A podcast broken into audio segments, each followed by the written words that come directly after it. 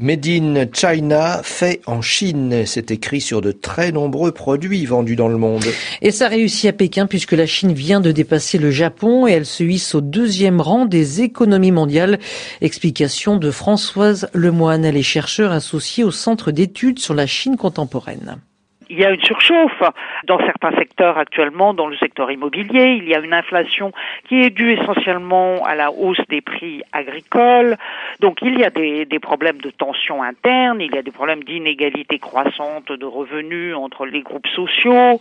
Il y a sûrement un surinvestissement dans un certain nombre de secteurs. Il y a le fait que la balance commerciale chinoise est très largement excédentaire, ce qui conduit la Chine à accumuler des réserves de change qu'elle place essentiellement pour financer le, déficit américain.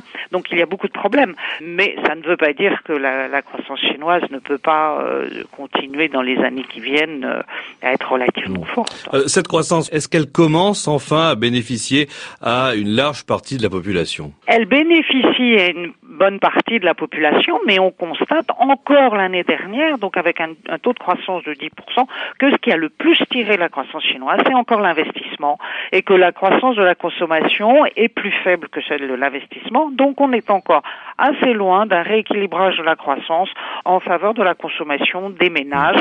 Et ça, ça reste des défis qui restent à surmonter et qui sont très largement euh, du ressort euh, de la politique économique. On sait très bien que les autorités chinoises devraient développer la consommation en, en mettant au point un système de sécurité sociale beaucoup plus large, en favorisant la hausse des salaires, etc.